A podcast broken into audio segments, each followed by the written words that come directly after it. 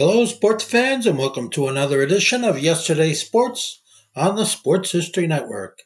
And make sure to check out sportshistorynetwork.com slash giveaways. I have two signed books I'm giving away. One is titled No Nonsense Old School Weight Training, and the other is Reliving 1970s Old School Football. In your sports break for this day of June 10th, Hammerin' Hank hit yet another milestone as he went yard, go past another legend, and the accomplishments of other men playing hardball grace our sports break for this day. It's all coming up in a moment. Now it's time to take a sports break, a look at sports history on a daily basis. Hello, my friends of sports history. This is Darin Hayes of the Sports Jersey Dispatch. Welcome once again to the Pig Pen, your portal to all things great sports history. And we're going to talk about some great events that happened in the history of team sports and try to reflect on the jersey numbers that the players wore during that time, if they were wearing numbers at that time. We start off with our numbers of the day on those jersey numbers. And we're going to be talking about the jerseys of number 14, 43, and 44 in today's episode. June 10th, 1944. Get him throwing young. That was the cry of the day for the Reds. Cincinnati trotted the youngest player in MLB history to the mound when relief pitcher Joe Nuxhall, wearing number 43 at the age of 15 years and 316 days, debuted for the Cincinnati Reds. Unfortunately, the Reds fell to the St. Louis Cardinals in a game by a whopping score of 18 to nothing. Nuxhall gave up five earned runs in a small portion of the inning that he was in the game. He retired and resumed his MLB career in 1952, some eight years later, where he pitched a total of 15 additional years, earning All Star status twice in the league. June 10, 1952. Chicago White Sox number 14, outfielder Sam Mele is only the sixth player in MLB history to record six RBIs in an inning where he exploded in a fourth stanza during a 15 4 win over the A's in Philadelphia.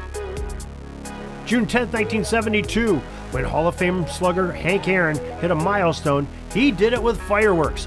Number 44, Aaron's Grand Slam, the 14th of his career, tied him for the NL lead with Gil Hodges and moved him ahead of Willie Mays as the number two home run hitter for a career at 649 smackaroos over the wall. This is all our history that we have talking about June 10th today. Just a little bit of sports history. You can find more at the sportshistorynetwork.com and at jerseydispatch.com, as well as many other great sites. Till tomorrow, everybody, have a great sports history day. We're dribbling around and see the shot clock's almost out, so we got to put up our shot and come back tomorrow for some more great sports history. We invite you to check out our websites, jerseydispatch.com and pigskindispatch.com. Not only see the daily sports history, but to experience the preservation of great events and people that play the games. Find us on Pigskin Dispatch. It's also on social media outlets of Facebook, Twitter, Instagram, and don't forget the Pigskin Dispatch YouTube channel to get all your daily sports history. Pigskin Dispatch is happy to be associated with the Sports History Network, the sports headquarters of yesteryear, found at sportshistorynetwork.com. This podcast is part of the Sports History Network, your headquarters for the yesteryear of your favorite sport. You can learn more at sportshistorynetwork.com.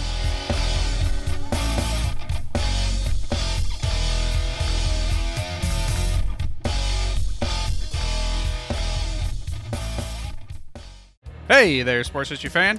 This is Arnie Chapman, aka the Football History Dude, and I wanted to thank you for stopping by to listen to another episode here on the Sports History Network.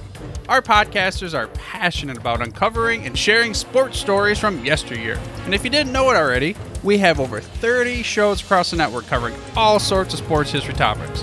In fact, here's a glimpse into one of our awesome podcasts here on the network.